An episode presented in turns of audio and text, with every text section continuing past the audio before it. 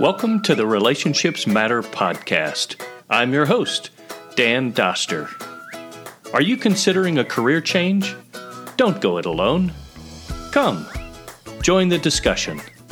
And listen as my mid career guests discover and reveal their decision making process to move from successful business jobs to consulting, entrepreneuring, or taking early retirement.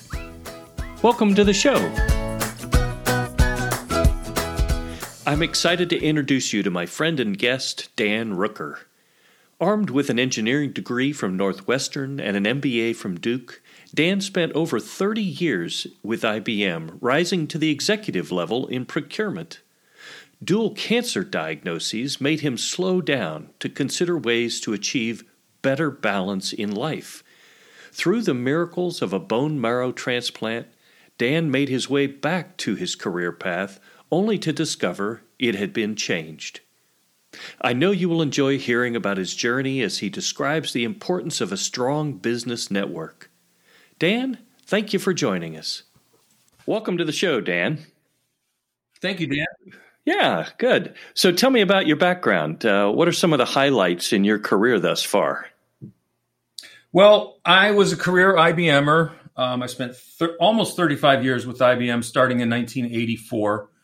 Um, I also co-opted with IBM during eight, the 82 and 83 school years. So um, I entered IBM in North Carolina, Raleigh, North Carolina. I always say I was in pursuit of a. I came to North Carolina in pursuit of a job and a girl, um, and I got them both.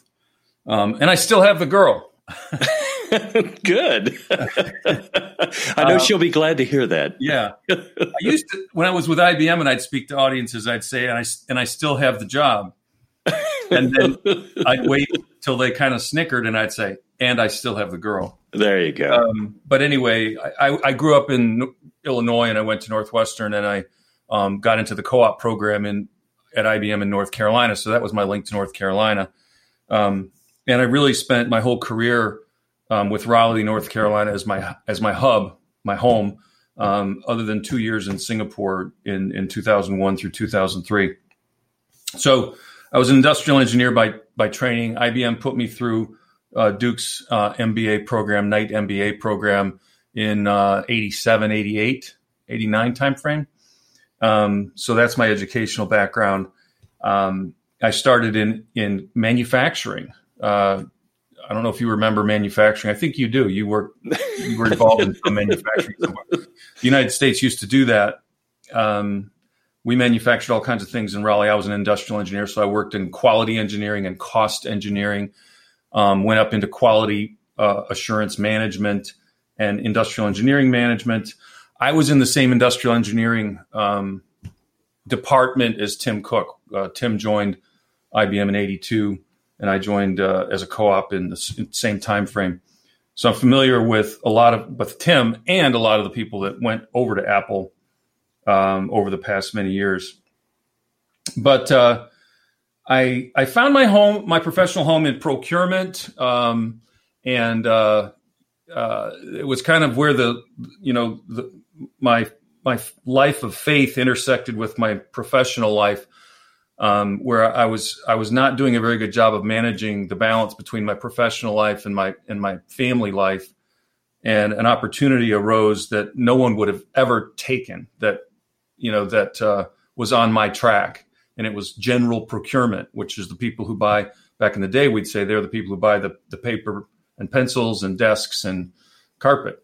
Uh, and uh, it used to be a penalty box, um, and so um, I thought I, that's something I would never ever do, except from a faith perspective. I would say you need to get your life in balance, and I and I I came to believe that it was a a gift from God that that opportunity came along.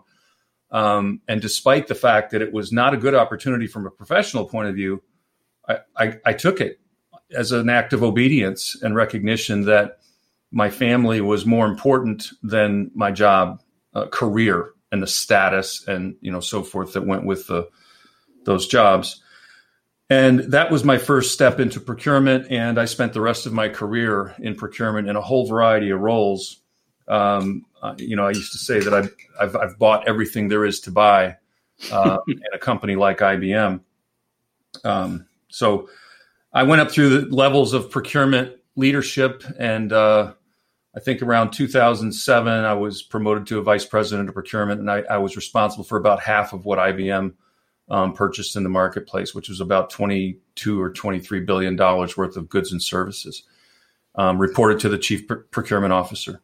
So that was kind of the story up through 2010, and then uh, you know life uh, intervened again, and I was diagnosed with leukemia in 2010, and uh, um, stayed in the VP role uh, throughout the most of the duration of my illness until it got compounded and complicated by a an addition of a lymphoma diagnosis. And I clearly had this feeling that I, you know, I was holding tightly to my my title, my status, my my money, my power, you know, that I wanted that back. I wanted to keep that. And I and I felt like, you know, God was saying, you need to let that go. You know, you need to let that go. And you know, very, very strong memory of just feeling like I just let my hands open and say, okay, that you know, I trust you. And I just told my management team at IBM I wanted to get back into executive management. And to make a long story short, they said, well, eh, we don't think you're still or as competitive as you were. And uh, it took, took a long time for them to say, I don't think this is just going to work out. And it, you know, finally in 2017, um, when I was 56, it's it's not uncommon in large corporate entities. Uh, people in their 50s, uh, you kind of that becomes the mid career pivot, if you will, the right. decision making point where uh, maybe a person feels like they still want to take the hill, but the entity, uh, not just IBM, but many different corporate entities say, hmm, maybe maybe there's maybe it's time for something else. So so what you experienced is perhaps not all that uncommon. Right. Um, and it's it was it was new to me, you know, and as as we talked about earlier, the the, the cancer experience changed my career from being kind of a steady rise through the the organization and being a let's say being a candidate for the top procurement role at IBM or other companies to you know being a senior manager at age 55 trying to get back into that game or into that league. And yeah the company just said eh you know we don't we're not sure about that. Let's talk a little bit about uh, the point of deciding. So in some ways, uh, your employer was deciding. It was it was dawning on you. You were reaching out to see alternatives as you started to think about and consider the future direction. So you know, before you stepped out, uh, uh tell me about that the the process of sifting through the what next? Did you consider consulting? Did you consider doing a startup? Did you consider early retirement? Or was it always obvious to you?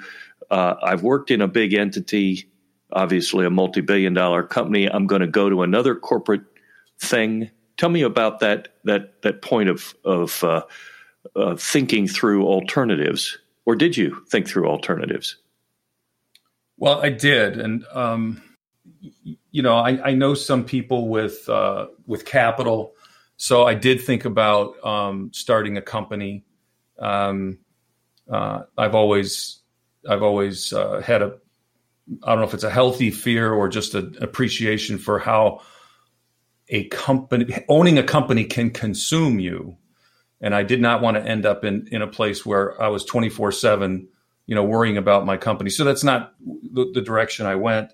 I certainly met with financial advisors to evaluate my you know my position relative to retirement, whether I could fund a um, a, a retirement that didn't require a job of you know that would pay money, pay a significant amount of money. So yeah, I did consider all those things, and I gotta say that um, I just didn't feel like I was financially ready to retire or emotionally ready to retire, and um, I think it became sort of important to me to um, regain the the uh, ability and the the position to perform at a high level.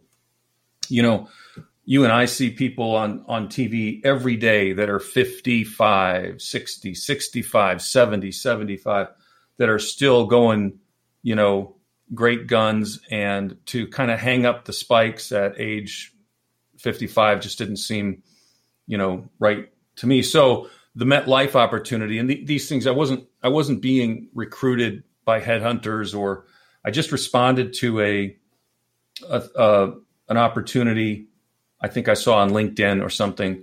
Mm. Um, and one thing, one one job that I responded to led to a higher level job, and that led to a, an executive role at MetLife in vendor management. Um, so would you would you say if you had to boil it down to a, a single uh, driver that was uh, uh, guiding you in terms of that what next step out of a career at I, IBM, what word would you put on it? How would you characterize what uh, was the guiding force to the next step? What was the criteria that was really? Well, the, the, the motivation came from the fact that for the first time in my career, th- yeah, I know it's audio, right? But let's say I, I believed I was capable of performing at a, level of 10. And for the first time in my career, IBM thought that I wasn't, that I was only capable of performing at a level of seven. And I'm just making the numbers up, uh, just to just to indicate that when when a company decides that uh, you're not as good as you think you are, um, that's very motivating. You know, and, and in fact, as a leader in IBM, I had to tell many, many people over the years that despite their very high opinion of themselves, we didn't quite share it, and and that maybe maybe because of that, that would cause them to seek employment elsewhere because hey, maybe another company would think you're you're uh, you know um, you know a superstar. So I was I was motivated to look around because of that discomfort in in you know, feeling like IBM felt that I had passed my prime. Um, more, know, more so, more so, for example, than uh, security. Security in the role, security in uh, the ego, security in the money. In my situ, well, in my situation at IBM, I never felt insecure. Um, in the sense that the people that I worked for, I'd worked with for many, many years and I did not think that they were going to turn me out. See what I mean? So, so it wasn't that I felt I was going to lose my job. I had okay. a, I had a decent job. Anybody would, you know, most people would think it was a it was a great job, um, paid well. No, no variable comp, no bonus, no stock, you know, nothing like that. Just a good salary. Um, so I was never motivated by a lack of security. Um, um, it was more, I just didn't, I just felt like I had a lot more to give than what I was being able or I was being asked to give at IBM. Okay. Good. Thank you. So, so MetLife, uh, you spent how long with them? Uh, 51 weeks. okay. and, and then what? You, um, and, and then what okay, I left. Um, MetLife MetLife was just uh, a, a, complete mess. Um, that happened about five or six months in, mm. and uh, I immediately, you know, right then I began to look for other opportunities. It was a, um, a very uncomfortable environment. Um, yeah, I, I've never, I've never or rarely had such a difficult relationship with leadership so, um, so for for factors, it sounds like unrelated uh, to to the journey you were on. It was time to move on. So you again found a point of pivot where you said, "All right, I've got to find next." Yeah. So I'm guessing you still had gas in the tank. You still felt good. You still felt secure, and so that that next decision point. Uh, where did you go to next? Um, well, this is this is the the magic uh, this is where the magic happened. Um, in my time at IBM, um, I created a lot of relationships in a variety of uh, sectors. Um, and I decided to seek opportunity um, with one of those companies that I had worked with over time. So, as a procurement leader, um, you learn, you you establish relationships with companies. Let's say they be, they are one of your best vendors. You know, you've got this great relationship with them where every dollar that you spend with them, you're thrilled with, and you grow the relationship over time, and they deliver and deliver, and you you know you just have this long-standing professional mutual respect. Well, that's there's several companies that are like that in my past, and I and I actually called two of them, um, and and uh, inquired whether they thought that I would be able to help them. Uh, in in this case, the the one you can see the sign in the background. The company that I sent, signed up with is called Artech, and the owner of that company is named AJ Poddar, uh, and he runs the company together with his wife, who's the CEO, Ranjini Poddar. And I met them in 2005 when I was responsible for procurement of technical services. And I, I've known AJ and Ranjini since then. Um, they were my vendor through 2010 and then we stayed in touch occasionally just uh, on a personal level. So that's who i reached out to to say does my skill set and my relationship set um, offer an, uh, an, opportunity for, for you to use me to help grow the company? And we just so, we decided it did. So you shifted from uh, supply side or sourcing uh, over to uh, procurement over to sales yes okay. and and as I went through my procurement career, I saw this happen, you know, many times where a procurement leader would would open a new chapter in their career by uh, going to a vendor, a supplier that they knew. And IBM had rules about that. You can't you can't call an IBM for a year after you do something like that. But I was I was already gone from IBM for a year, and AJ was less he was he was interested in me for my relationship with IBM, but more interested in me for my relationships with other companies uh, that I had dealt with as a procurement leader or whose procurement leaders I know because they left IBM and went to those those other companies. So in other words, my network, my professional network. So I could open doors at companies um, at levels for for AJ and Ranjini that they were were not able to. So for two years now, I've been with Artech, and I've been um, uh, doing exactly that.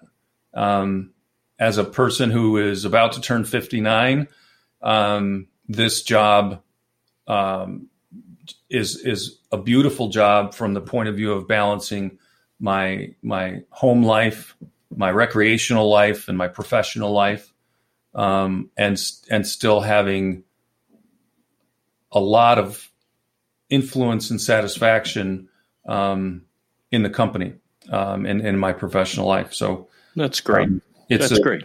It's to me, it's kind of a really um, perfect transitional.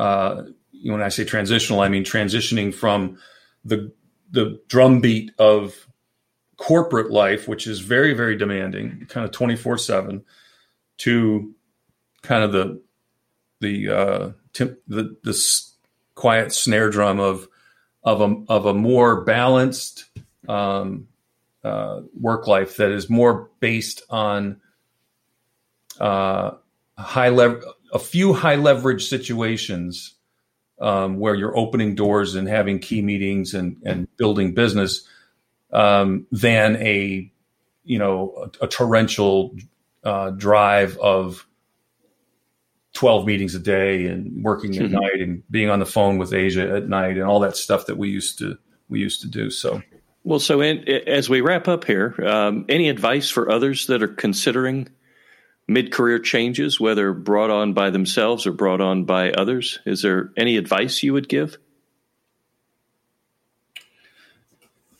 Well, um, one of the things that people would say to me when I when I left IBM is that you know they'd say, "I can't believe I can't believe you did that." It, it's when you're in a company like IBM, it's um, sometimes people have hard time imagining themselves doing something else, um, and so uh, whether it's IBM or any other company, it could be a bank or a, an insurance company. Um, you know, there is there is life afterwards, and um, what I tell people, uh, it doesn't matter whether it's procurement or or other you know functions. Use your network. Um, talk to people that you know and that you've met throughout your career. Um, find out where they are today if you don't know, and ask them about what's going on in that particular um, industry or company. Um, I, I, know in Research Triangle Park, there are companies booming here that were just not here 10 years ago. Um, and, uh, you know, linking arms with, with folks that are in different companies have, I've seen it happen many times where a career change happens because somebody has lunch with somebody that's working for a different company. Um, and one person talks to another, and it doesn't always happen immediately. Sometimes the phone call comes four months later, but keeping that um, external network, uh, tending it like a garden and reaching out to people on a regular basis and um, keeping those uh, relationships current uh, is a really good basis um, for something to, you know, something new to come along. Um, great advice. That's yeah. great advice. Thanks for joining us today. Appreciate it. It's my pleasure, Dan.